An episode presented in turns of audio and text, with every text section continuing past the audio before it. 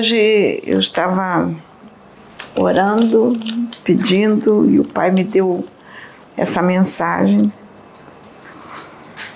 E é uma mensagem que, é, como eu tenho dito, Deus tem me usado muito para evangélicos. E essa mensagem é para evangélico. E vai ser trazida numa visão evangélica, por uma, por uma evangélica que não deixou de ser evangélica, apenas tem uma expansão maior de consciência, porque dizer assim, não sou evangélica, é perder tudo que me foi ensinado por pessoas que Deus colocou no meu caminho que me prepararam para os dias de hoje.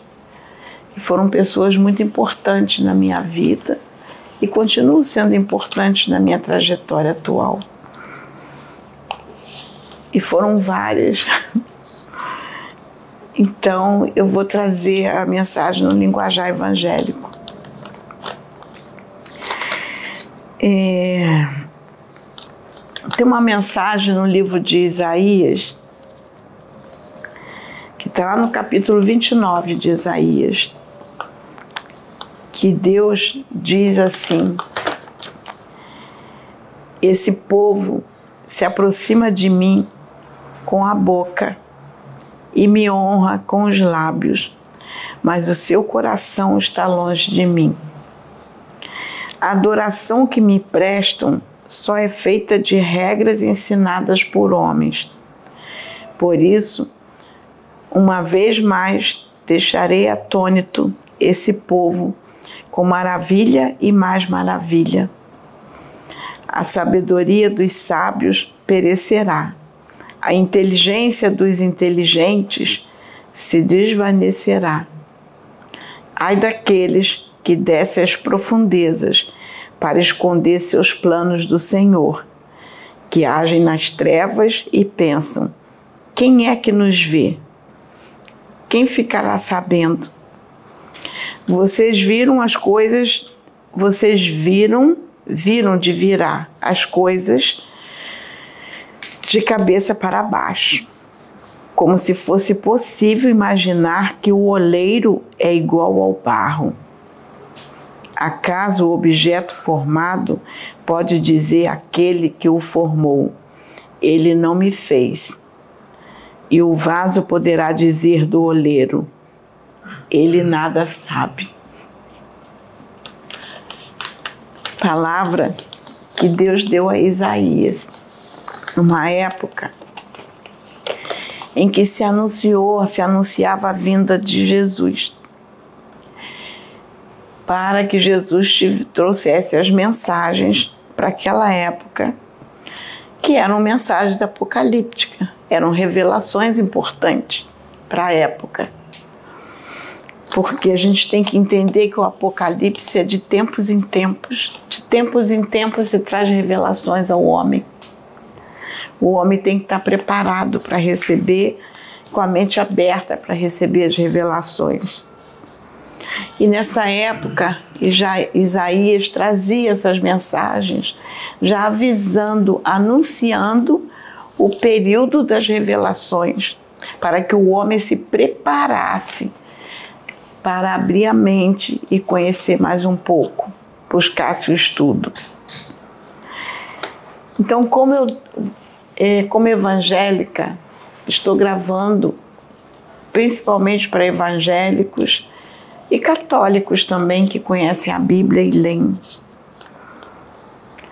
Então aqui é muito importante como é que nós podemos viver achando que nós enganamos o Pai. Porque vivemos de uma forma, ficamos acreditando em determinadas passagens da Bíblia que a gente interpreta de acordo com o que nós queremos para nós, com a visão que nós temos da nossa realidade, não a visão que Deus quer que tenhamos, mas é a visão que nós queremos ter.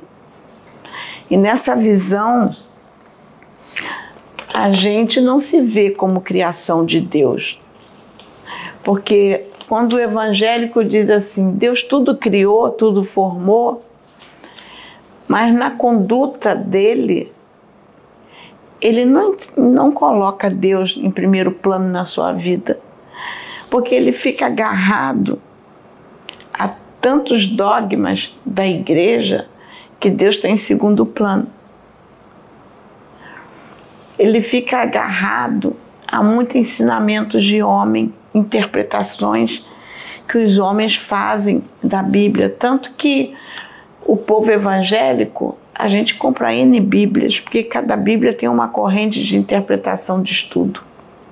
Tem Bíblias que só tem escrito, não tem nenhuma corrente de, de explicação, mas tem a Bíblia pentecostal, que tem uma, uma visão pentecostal de interpretação da passagem. Tem a Bíblia da mulher, tem a Thompson, tem várias outras Bíblias, como a católica também tem várias outras Bíblias. E cada Bíblia tem ali a interpretação dos grupos que pegaram as passagens bíblicas, interpretaram e escrevem nos rodapés embaixo as interpretações. E tem muitos pastores que estão à frente da, da obra da, da, das, das igrejas, tem pastores que estão à frente de, de uma obra que ligada a essa obra tem inúmeras igrejas e ele centraliza o poder sobre todas as igrejas. Nós temos igrejas que têm milhares, obras que têm milhares de igrejas centradas na direção de um pastor. Tem outras, outras é, vamos colocar assim, outras denominações que têm correntes diferentes, têm segmentos diferentes, tem o, o, vamos colocar assim, tem uma igreja matriz ligada a um determinado bairro, foi ali que começou, mas ela tem 70 mais igrejas ligadas àquela matriz, está sob a direção de um pastor. Então, quando se, se coleta os valores daquelas igrejas, um montante maior vai para a sede, vai para a igreja principal, vai para aquele pastor que dirige aquela igreja principal. Ele centraliza os recursos para ele. Também não é diferente. A gente vê que a Igreja Católica tem um, um, também uma direção que, que centraliza todos os recursos, vão para aquela direção a mesma coisa na igreja evangélica, só que a igreja católica tem uma, um, é, talvez tenha poucas divisões menores do que é na igreja evangélica, que são várias denominações. Então nós temos muitos pastores à frente de uma grande obra um pastor centralizando 70 igrejas, 80 igrejas, 100 igrejas, milhares de igrejas. Então é assim está o mundo evangélico. Eu venho de uma denominação que tem várias igrejas centradas numa direção, em que tudo que é arrecadado nas outras igrejas tem que enviar para a sede. e o dinheiro é usado da forma que eles acham mais adequado. Às vezes tem que pagar aluguel, outras coisas, mas também se faz salários. Então, isso é o que nós estamos vivendo atualmente é, no mundo evangélico. Eu acho que são poucos os pastores, vamos colocar poucos, que realmente é, são levantados para estar à frente de uma obra que foram levantados por Deus. Tanto que na palavra diz que há pastores levantados pelo homem e pastores que Deus levanta. É, e eu, uma, uma das coisas que eu sempre orei a Deus, eu dizia para Ele, Senhor, era muito fácil, se eu quisesse ser pastora, podia ser uma pastora. Tinha qualificação para isto. estava estudando. Mas eu dizia assim para Deus: Senhor, eu não quero ser levantada pelo homem. Se eu tiver que ser uma pastora, tem que ser levantada por ti. Só que a minha missão não é pastoral. Deus botou outra missão na minha mão, importante. E eu não vou brigar pelo pastorado. E nunca briguei. Porque ser pastor é uma responsabilidade muito grande. Mas também tem funções que Deus nos coloca em que a responsabilidade é muito maior do que ser um pastor. E a responsabilidade que Deus colocou nas minhas mãos, eu acho que é muito maior do que um pastorado. Muito maior. E eu vejo esse mundo da disputa de ser um pastor a qualquer preço, porque dá status e não só status, muitas das vezes até retorno financeiro. E dá mesmo. Então são poucos aqueles pastores levantados por Deus. E eu digo que, vou usar no linguajar evangélico, esses pagam um preço muito grande Pagar preço é padecer mesmo para se manter ali firme. Porque ele tem que ter a responsabilidade de entender que ele tem um rebanho para guiar, ele tem que estar numa posição com Deus e aquelas vidas vão serão, serão cobradas das mãos dele dependendo da direção que ele vai dar para as vidas, vão ser cobradas.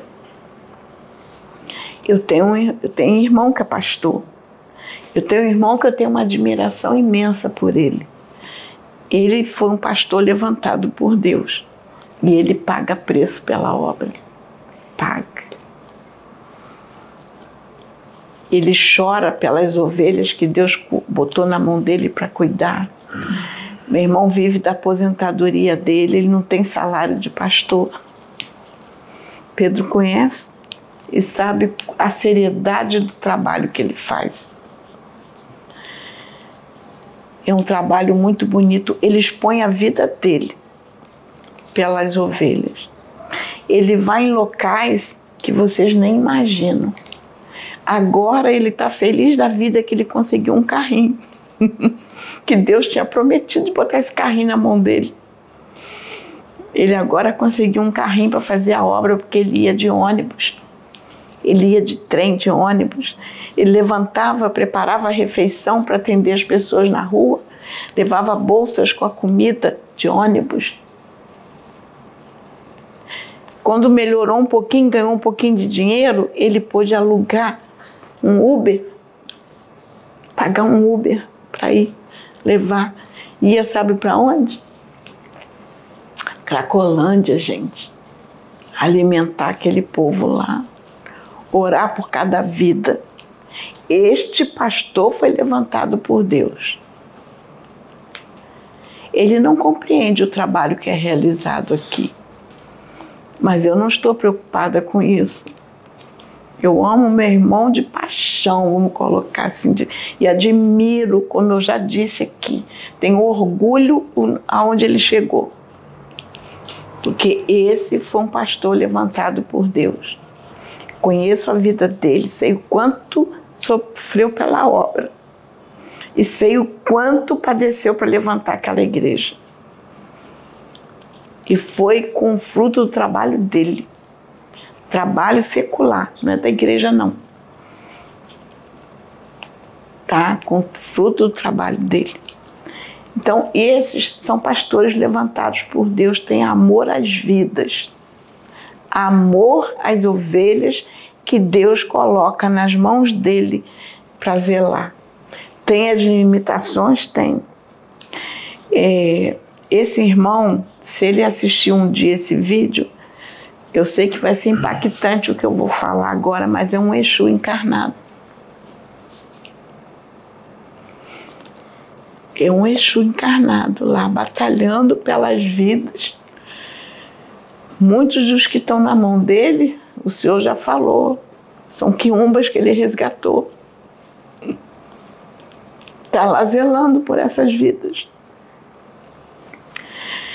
Então, foi um pastor levantado. Mas também a gente tem aqueles que se ordenaram pastor, mas não tiveram a unção de Deus sobre eles. Então, no coração deles, o que mais existe é o poder. O poder que eles podem conquistar. O poder em todas as áreas. O poder na área social, o poder na área política, o poder é, financeiro. É aquele que eu posso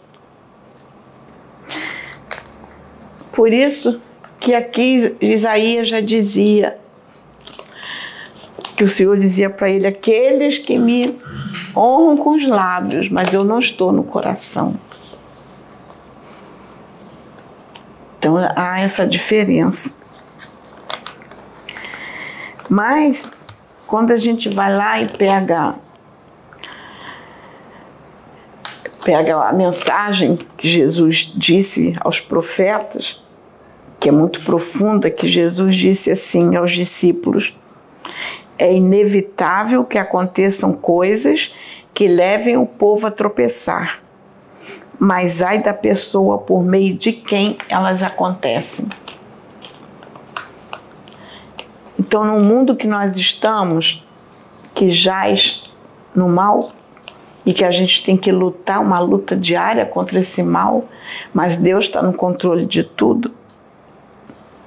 Aquele que faz um irmão tropeçar, aquele que guia mal uma ovelha, aquele que vai, é como Jesus falou, é inevitável, porque o mal reina a gente tem que aprender a discernir.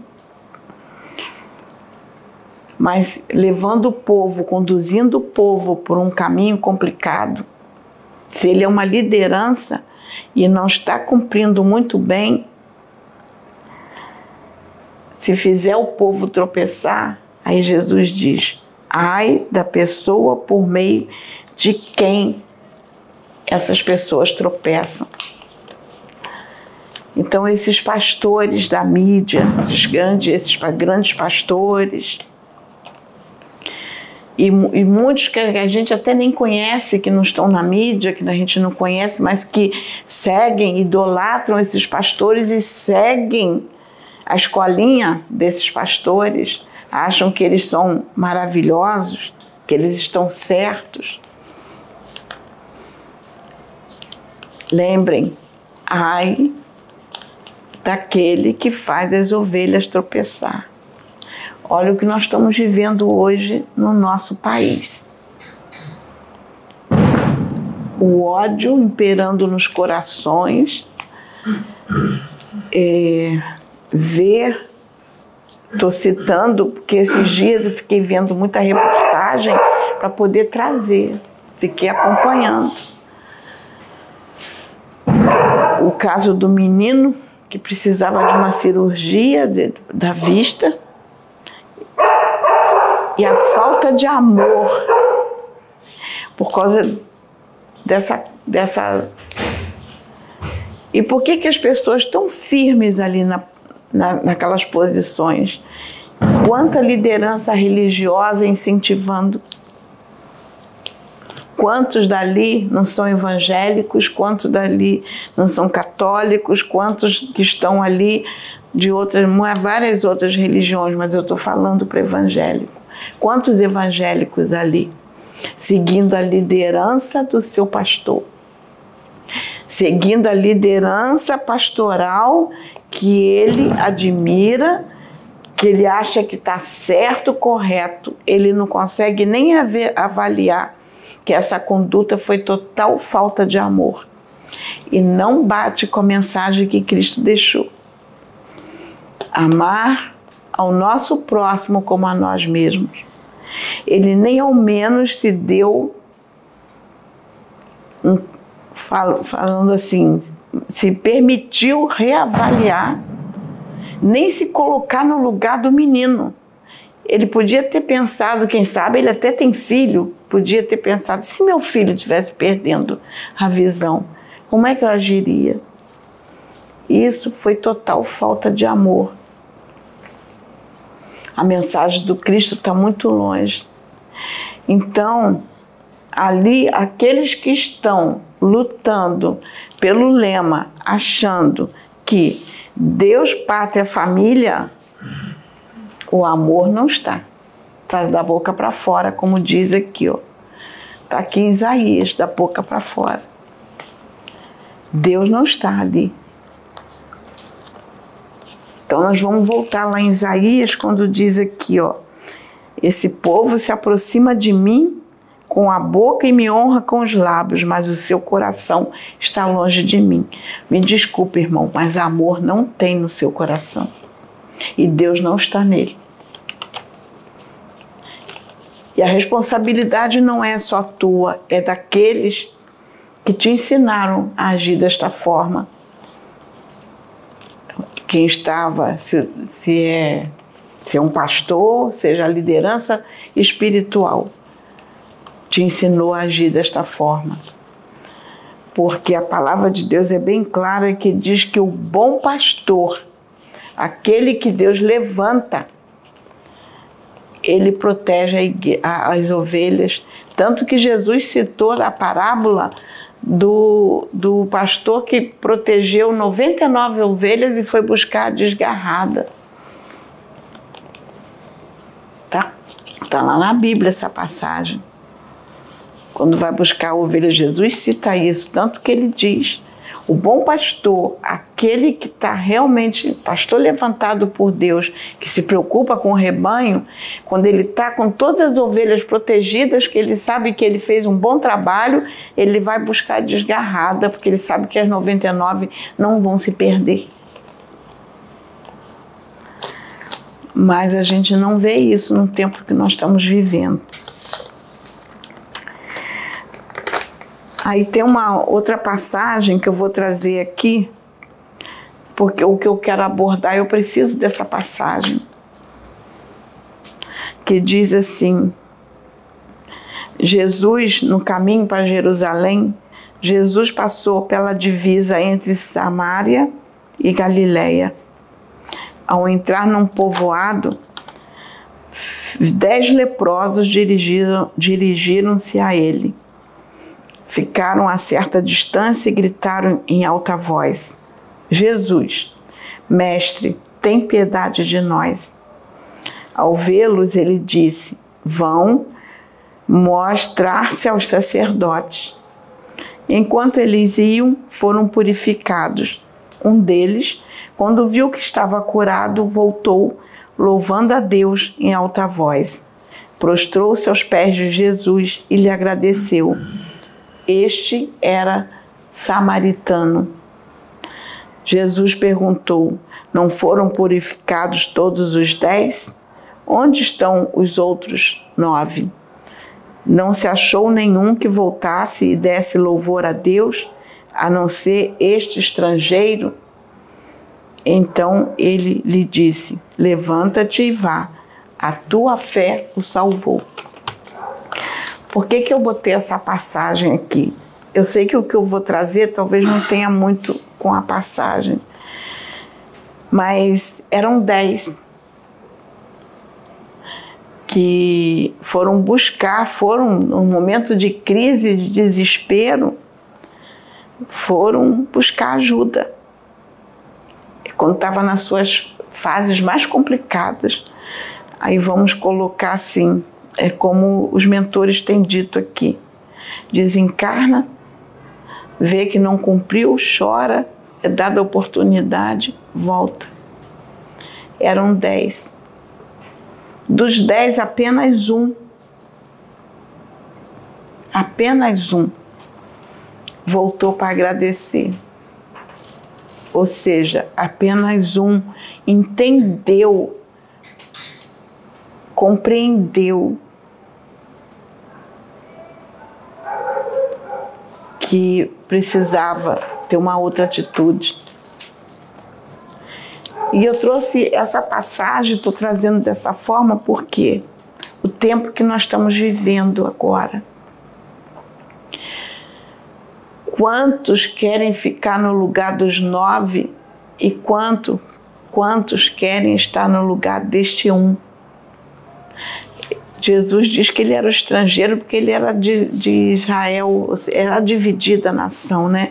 Não vou trazer o contexto histórico, porque é uma história grande, acho que não há necessidade, mas ele era de Samaria, ele era samaritano. Samaria era a capital de Israel, que foi dividido e, e, e Jerusalém era a capital de Judá. Então, para os, os, os, o pessoal de Judá, é quem era de Samaria era estrangeiro, mesmo sendo, tendo a origem, a mesma ali, a origem tribal, tudo, mas era estrangeiro. Mas aquele voltou para agradecer. A um, um, um, vamos colocar, um profeta que saiu de Judá ele voltou para agradecer. Então Jesus disse: apenas um samaritano veio agradecer. Por que, que eu estou trazendo? É, os evangélicos acham que por eles terem uma fé que Jesus é Deus encarnado, acreditam, acreditam que Jesus, sendo filho de Deus, é uma parte de Deus encarnado como Deus. Jesus e Deus, praticamente, é, eles veem é, Jesus é Deus. É, e a gente tem o hábito de dizer, os pastores pregam, que nós somos filhos de Deus porque nós somos por adoção, porque nós aceitamos Jesus como nosso único Salvador. No momento que você aceita Jesus como seu único Salvador, você passa a ser filho adotivo de Deus, por adoção através de Jesus. Não, Deus não vai fazer nada por você que não seja através de Jesus. E aí também fala que a gente não precisa recorrer a santos. Você não precisa pedir nada para ninguém. Você vai direto a Jesus. Jesus é o único que pode fazer alguma coisa por você. Só que ele não entende que ele é o único que realmente pode fazer alguma coisa por ele. Jesus não vai fazer aquilo que compete a ele que Jesus não é Deus encarnado, como ele pensa. E nós não somos filhos por adoção, nós somos criação de Deus, assim como Jesus. Com uma oportunidade de estar na terra evoluindo, assim como Jesus também teve e viveu há muito mais tempo. Então não adianta que Jesus não vai fazer por ele o que ele tem que fazer. A reforma, a reformulação é pessoal. Ele pode aceitar Jesus até no leito de morte. Mas chegar lá, Jesus vai chamar e vai dizer assim: meu filho, olha aí. Você não seguiu nada do que eu deixei. Não adianta, meu nome só estava na tua boca nem a mensagem do Pai você entendeu. Eu não escrevi aqui uma mensagem, mas eu vou citar que eles vão entender. Quando Jesus fala que a gente distorce a mensagem do Pai, quando Jesus diz para eles assim: Deus deixou um mandamento que diz assim: honra pai e mãe.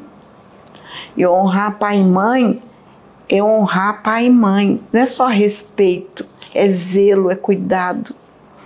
Nós temos que zelar e cuidar daqueles que Deus colocou nesse mundo para nos gerar, nos dar a vida, cuidar de nós até que nós possamos gerar filhos e cuidar dos nossos filhos, que ele vai nos esse os nossos pais vão nos ensinar o caminho a seguir, assim como meus pais me ensinaram o caminho a seguir.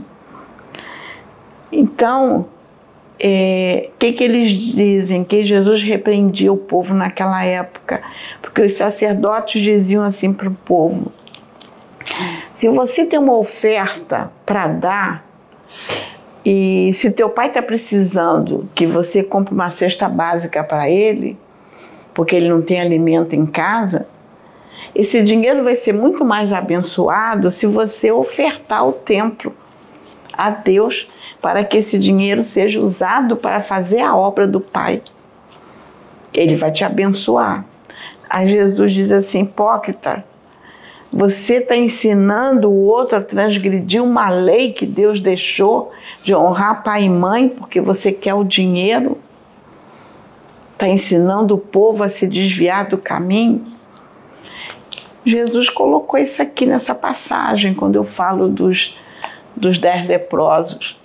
Está aqui. Só um voltou para agradecer, porque só um entendeu a mensagem de amor que Jesus deixou os outros não. Só um entendeu. E é isso nós estamos vivendo aqui nessa época. Quantos pastores estão interpretando os mandamentos de Deus, os dois mandamentos principais: amar a Deus, confiar, saber que Ele está com o controle de tudo que ocorre no universo e aqui na terra. Não cai uma folha sem a permissão dele tudo está no controle. É, eu vou trazer um contexto que vocês não estavam aqui, estou falando em relação aos médios nessa época, vocês não estavam aqui conosco. Só nessa época só estava eu, Pedro e Sabrina.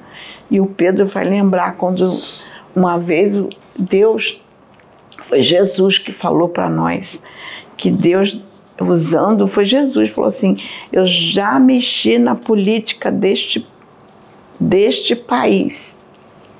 Já sacudi a política, mais de uma vez Deus já sacudiu. E ele falou: e vou eu sacudir de novo. Nessa época só estava eu, Pedro e Sabrina. E Deus falou: os que estão entrando na política, não é o político que, que Deus quer para esta nação, mas sabe por que, que não é o político que Deus quer para essa nação? Porque nós ainda não estamos preparados, nós não somos fraternos o suficiente para ter um governo de fraternidade. Porque ainda impera sistemas de governo no nosso país que não tem um sistema de governo no nosso país que é o sistema que Deus quer para nós. Não tem. Nenhum. Fica essa luta de, um sistema de governo contra outro sistema de governo, dizendo que aquele sistema não presta, aquele não presta. Nenhum deles está sintonizado a Jesus. Porque o sistema de governo que Deus quer para esta nação e para esse planeta ainda não conseguiu ser instalado. Ainda virá. Por isso que quando Jesus diz que, que ainda não tem aqui o governante que ele quer para esta nação, porque nós não estamos preparados ainda para este governante. Porque esse governante ainda não chegou aqui, porque ele tem que ter uma visão fraterna. E nós não temos um sistema fraterno. Nosso sistema é um sistema demoníaco vamos colocar assim, porque ainda não é o sistema que Jesus quer para o planeta.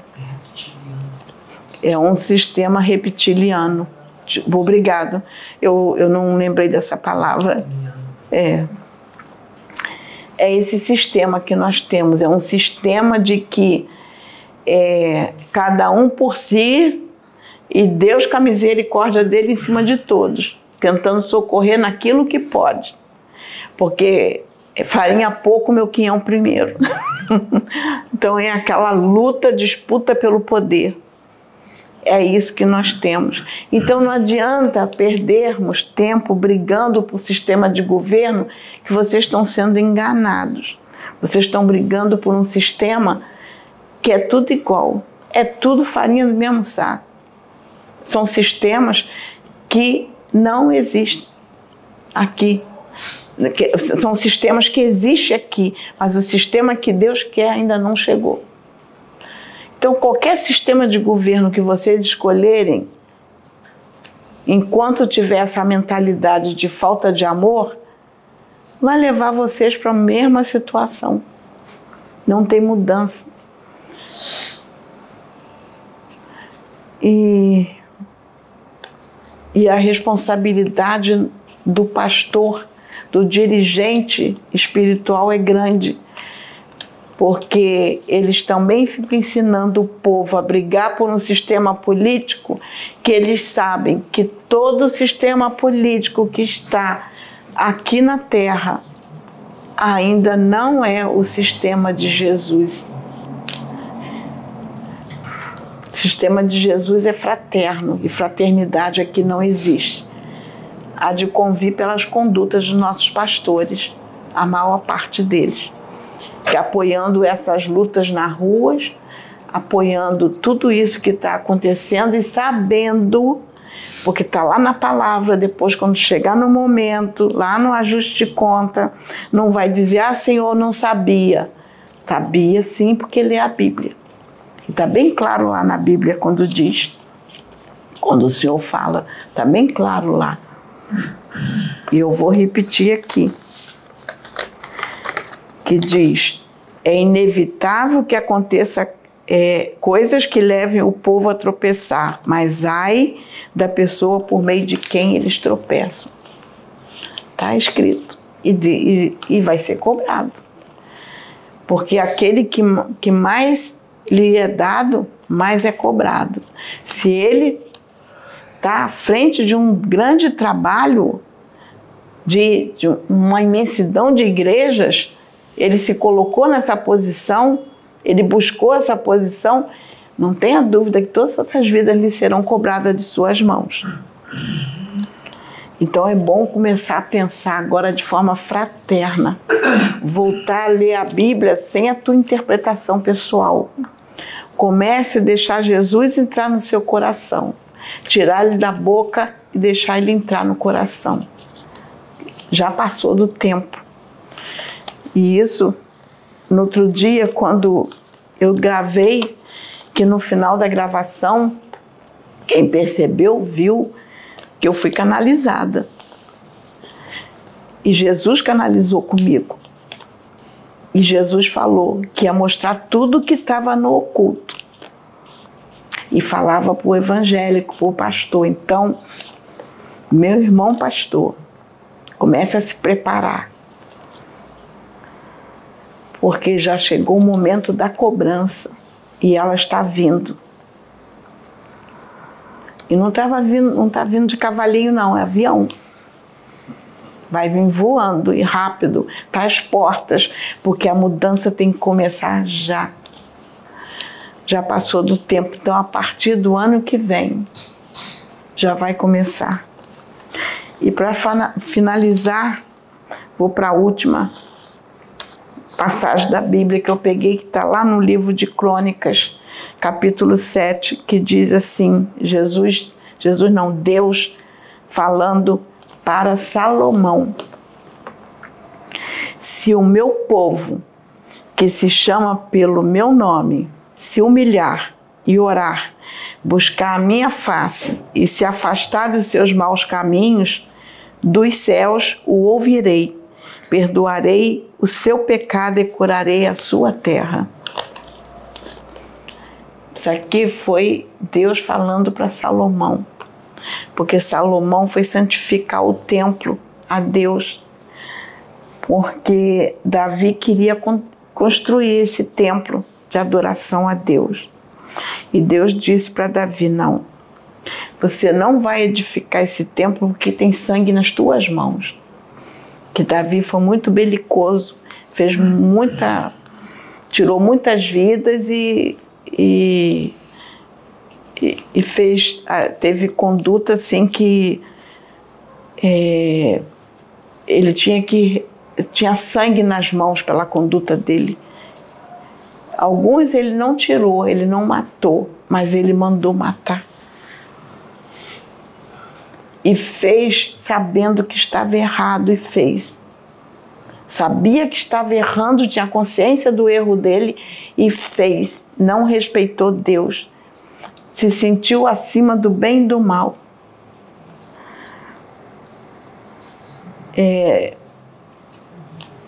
e aí Deus disse, usou o profeta e disse para ele: Você não vai levantar esse templo, tem sangue nas tuas mãos, mas o teu filho que eu vou levantar como rei, esse vai edificar o templo, que foi Salomão. E Salomão, quando começou o reinado, ele tinha um propósito com Deus, tinha um coração bom, mas depois ele se desviou no poder, a ganância pelo poder ele se desviou e o povo foi massacrado. Ele foi um governo que cresceu no apogeu financeiramente? Sim, muito. Foi, um, foi, uma, foi a época mais rica em que Salomão era conhecido como aquele que multiplicava e fazia dinheiro. Mas o povo sofria. Porque os impostos que o povo tinha que pagar um massacre que o povo padecia. E Deus disse para Salomão, disse para Davi, no erro de Davi, perdão. Teus filho Salomão vai assumir o reinado e vai construir o templo. Mas Deus falou: Mas eu vou tirar o trono da, da, da, das mãos a espada não sairá de dentro da tua casa, como não saiu. A espada não saiu da casa de Davi. E Davi viu a família dele ser destruída. É, viu guerra, quer dizer, eu digo que viu porque é um espírito imortal. Ele desencarnou, mas viu tudo que ia acontecer, o que aconteceu. E Israel foi dividido. Ficaram dez tribos com Jeroboão, que foi, foi um revolucionário para a época, levantou uma rebelião dentro de Israel e, e foi apoiado, teve um apoio popular.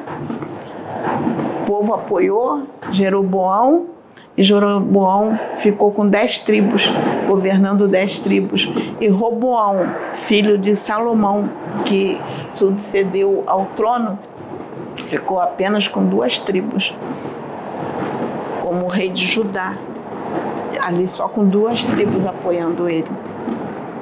Então esse poder foi reduzido. E não é diferente do que nós estamos vivendo hoje. Nós estamos vivendo as mesmas coisas, nós estamos vendo uma nação se dividindo por causa de questões política e espiritual. Política e espiritual. Mas Deus não vai permitir que aconteça a divisão.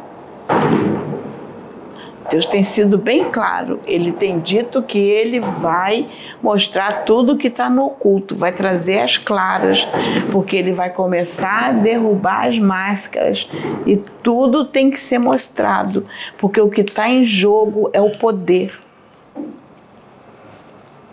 é o poder, não é, não é dizer assim, ah, estão tá, lutando pela Deus, pátria, família. Não, estão lutando por poder. Agora Deus vai agir, porque Ele vai mostrar ao homem que Ele é Deus e governa este planeta. E tudo vai ser de acordo com a direção dele. E ele vai novamente mexer na política. Por isso que naquele dia, quando canalizou que disse que ia sacudir a figueira, se prepara que a figueira vai ser sacudida. Muito sacudida. As máscaras realmente vão cair.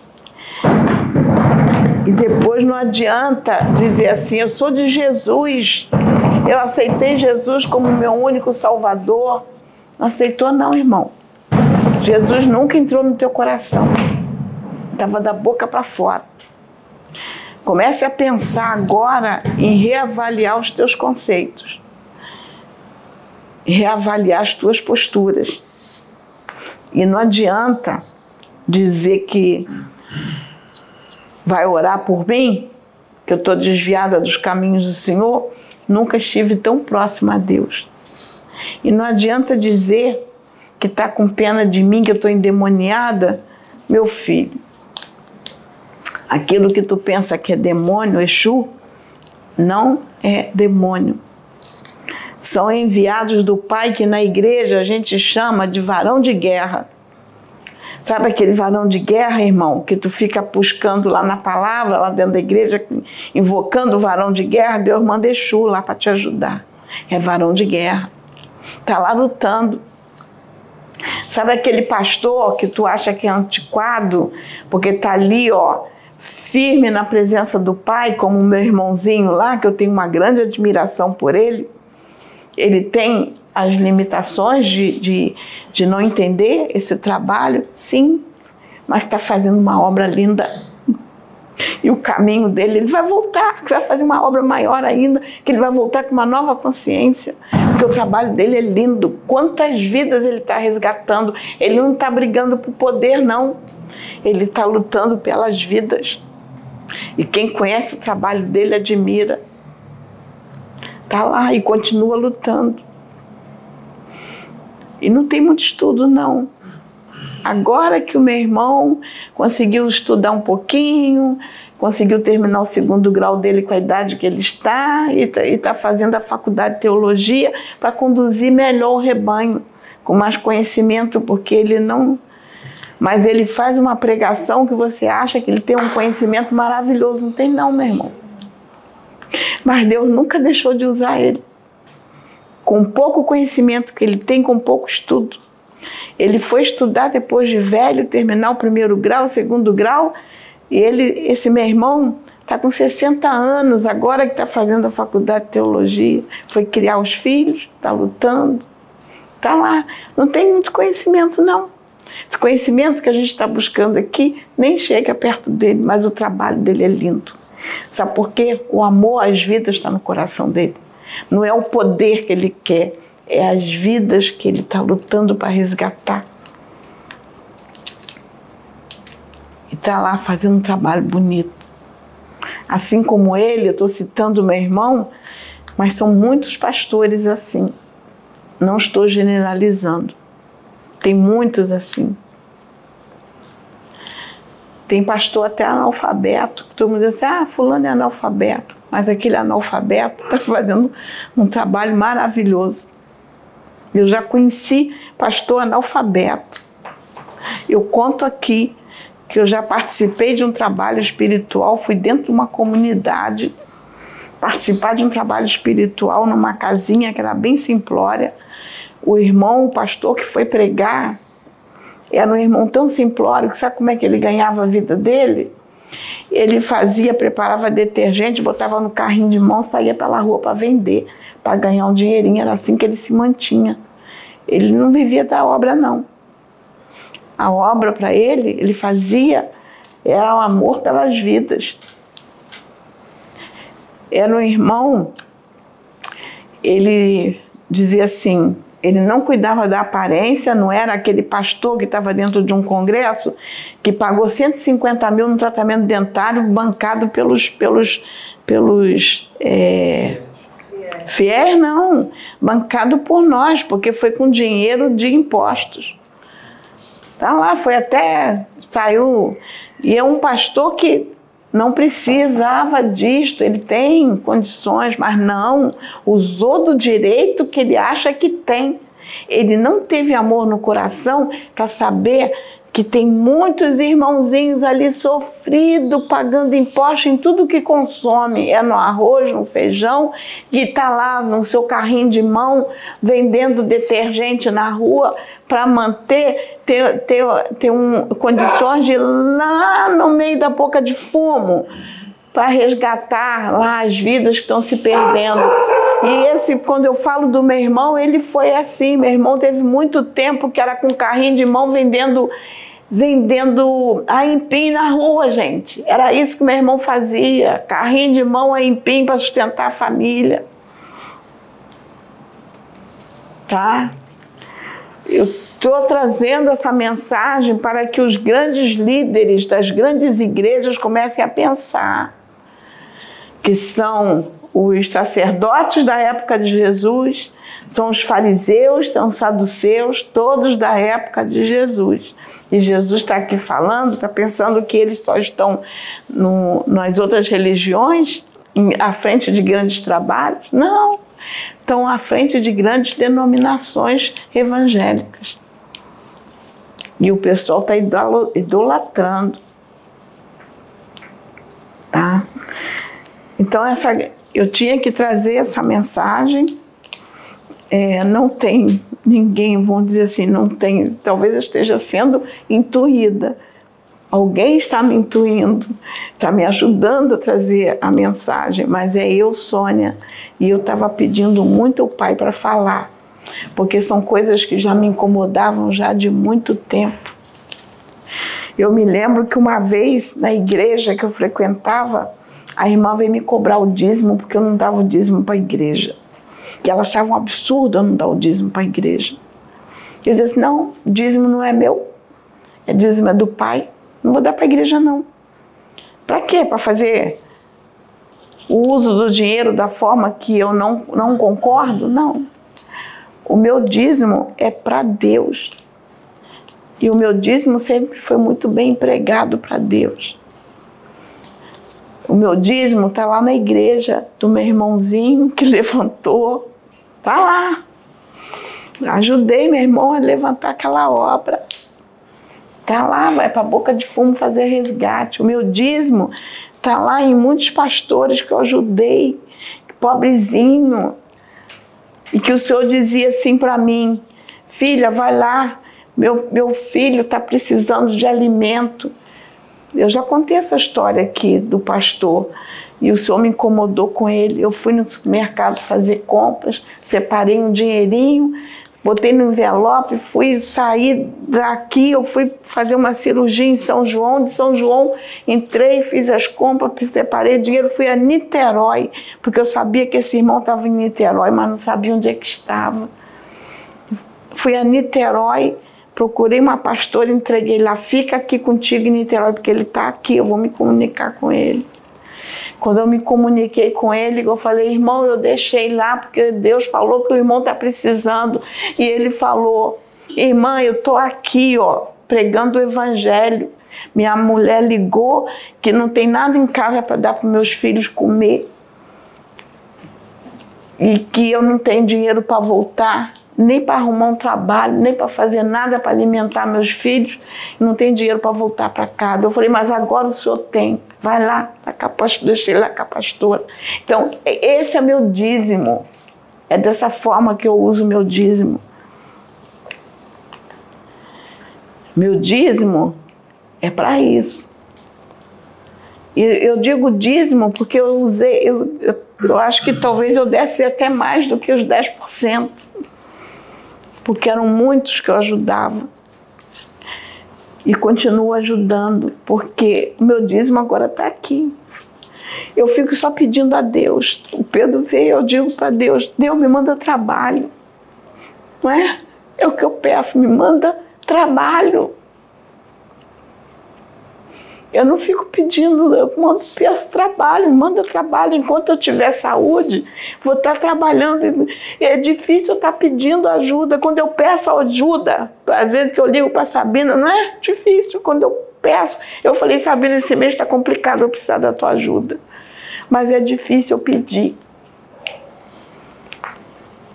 Eu me viro, Deus me manda trabalho e eu fico feliz de ir lá pagar as continhas para manter isso aqui funcionando. E é o que eu peço a Deus, trabalho. trabalho. Então, irmãos, eu deixo essa mensagem para vocês pensarem. Pensarem muito, muito na atitude de vocês. Que Deus possa nos abençoar e que possa abrir os vossos corações e trazer entendimento. Quando eu estou falando dos vossos corações, estou me referindo aos pastores. Entendimento. Reavaliem. Reavaliem muito, porque o tempo está passando. Que Deus nos abençoe. Amém. Amém.